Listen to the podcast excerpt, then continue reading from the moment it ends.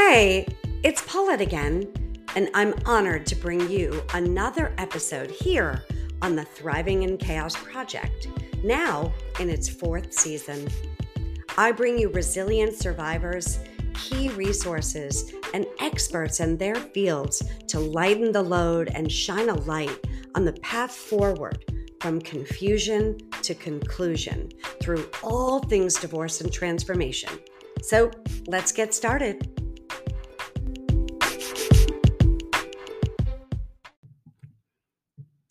I am hosting a retreat in Belize. Some of you may know, but I used to live there.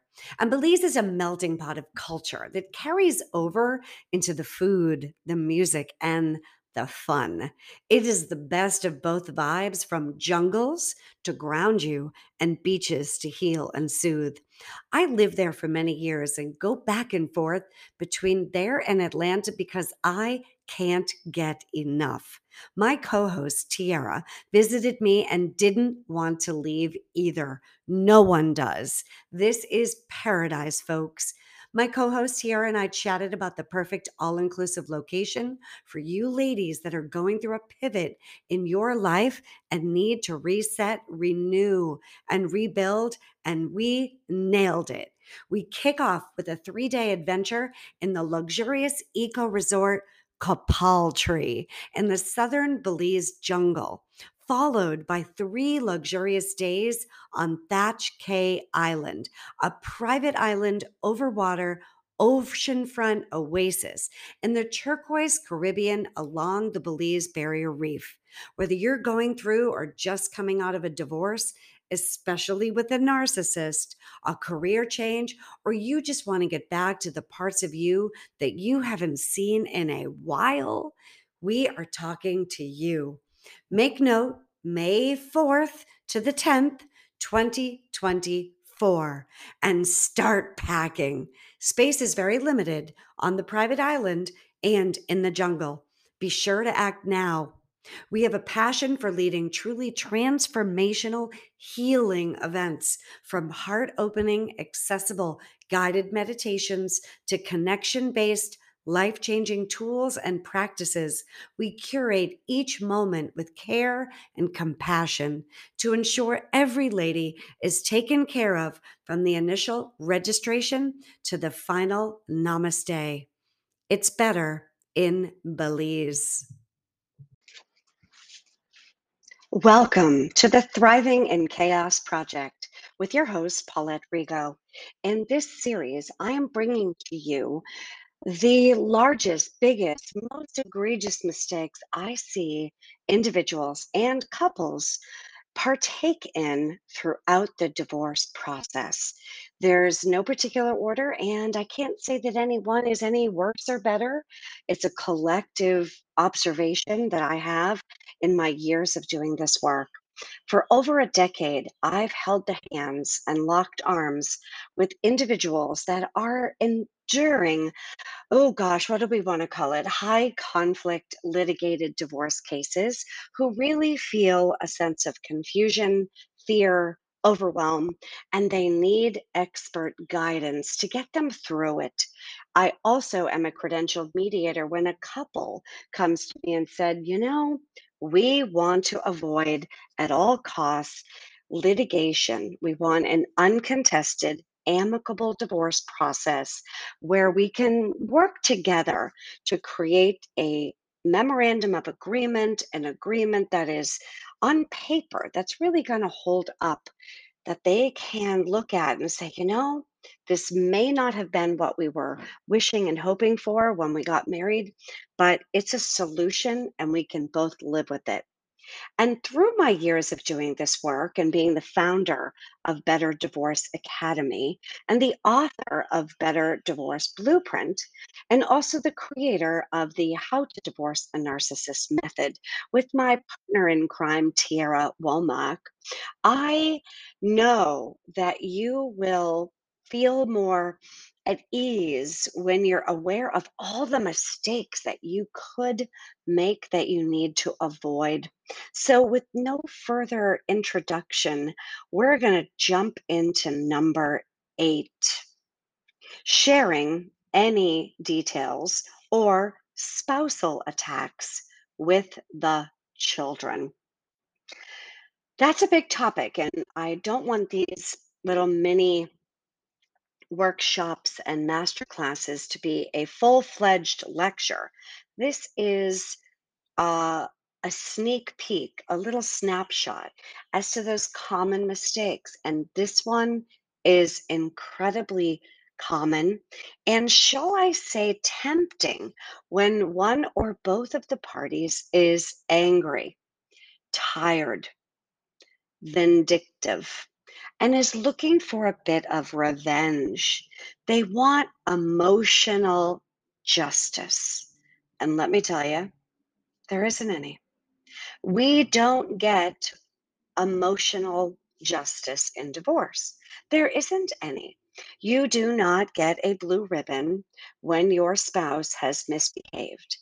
And they don't get a blue ribbon if you've misbehaved. It's not a competition as to who's the better person, who's the more patient person, who's the better parent, etc., etc. The courts are merely looking to solve the complexity of the entanglement uh, the disentanglement of the knot of all of the marital assets and the marital debt and how that should be distributed. Now, many of the states are equitable division of marital assets, some are community property. But with that aside, everything's got to be decided. And some people are deeply attached to things, and others are, listen, I'll take nothing, just give me my freedom. I've seen it all and everything in between.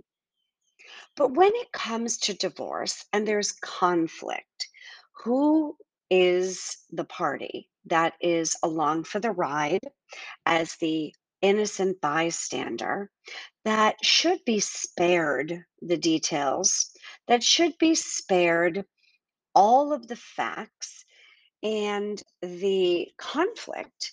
But as you might have guessed, it's not uncommon for the parents to go ahead and start name calling and sharing too much information with children. And that goes even for children who are adult children. And what's the definition of adult in divorce? Well, it's usually when they become of the age of majority at 18.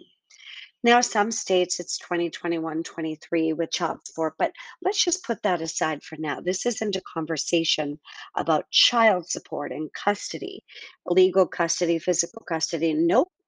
This conversation is about the temptation to cross over into the dark side.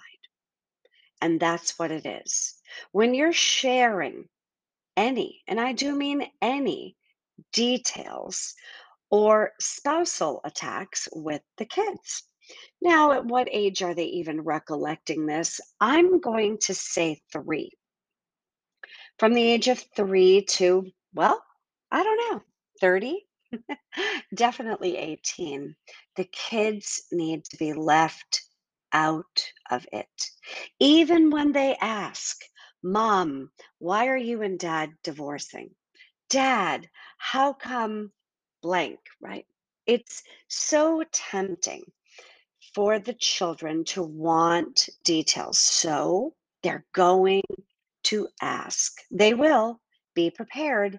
They want to know that they're safe, they're loved, they're not to blame, that their life will continue and go on, that they're going to feel a sense of security.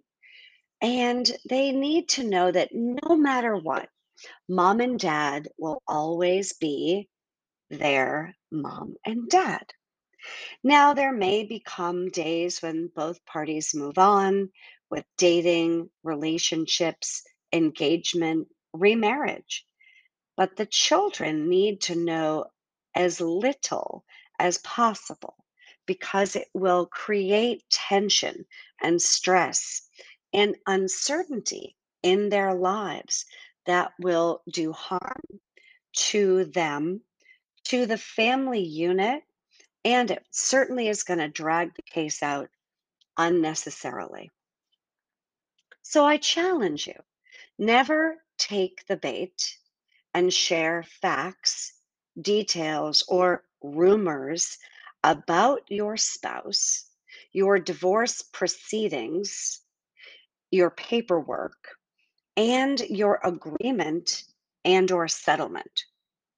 Please remember to spare the children the drama, and that is the word I like to use. Sometimes you can use the word trauma instead of drama. Perhaps you even use both of it. And remember to spare them the drama by simply reassuring them. That's the word to remember. Reassure. And you need to do it over and over and over that the divorce is not their fault. They didn't cause it.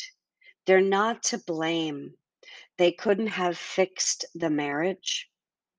They understand that mom and dad are doing what they need to do for their adult lives because of court procedures and rules and laws that are mandated in divorce. Children need to understand that they are safe. There's a sense of security, routine, structure. They need to feel that whether they're with mom or dad, they are going to be okay. And that both parents, even though they don't necessarily care for one another anymore on some level, that they still both love the children, perhaps in very different ways, but they still love them unconditionally. There's a set of rules at one house, perhaps there's a second set of rules at another house, but as a unit, they know that when they put their head on the pillow, that they're going to wake up safe, warm, fed, loved, educated, sheltered, clothed, and secure in their own being, regardless of the divorce. This is the message that kids need to learn. So I challenge you to remember that sharing the details, when they moved out, what they said, who did what, oh my, let it go. It won't help you. And it will cause the children to feel a sense of resentment, usually for both parties. I also want you to remember that children are 50% mom and 50% dad. So when they go through a divorce process and they hear the parents arguing or insulting one another or attacking one another, and I don't mean physically, although that could be a case too. What is the message that a child now hears and absorbs and remembers? Mom is telling me dad is bad, and dad is telling me mom is bad. And if I'm 50% mom and 50% dad, and they're both bad, well, I'm all bad.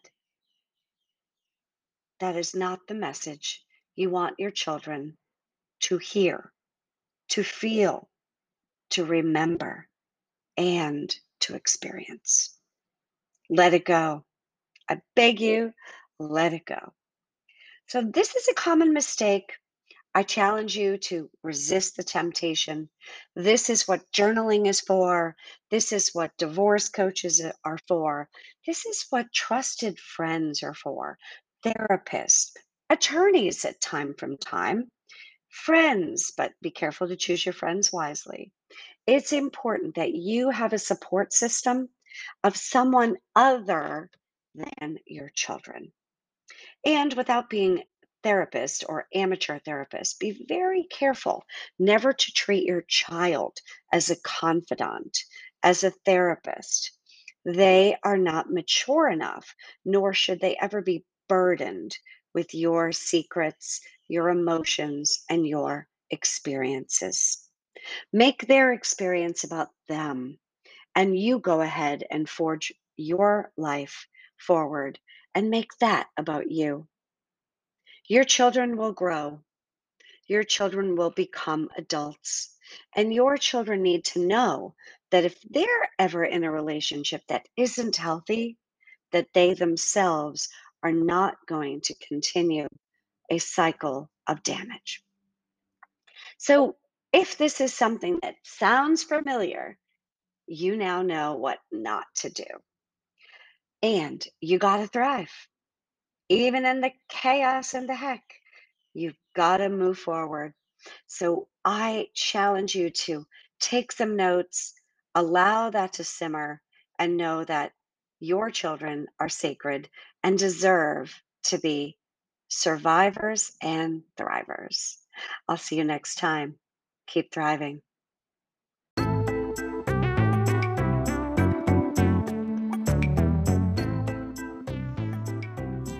Thanks for joining me today. If you were inspired by today's episode, please share it with a friend or a loved one. My hope is you feel empowered to take some action, no matter how big or small. Action that allows you to step out of the chaos and thrive on your own terms. If this podcast added any value to your day, please review it on iTunes, Spotify, and Apple Podcast. Until next time, keep thriving in the chaos.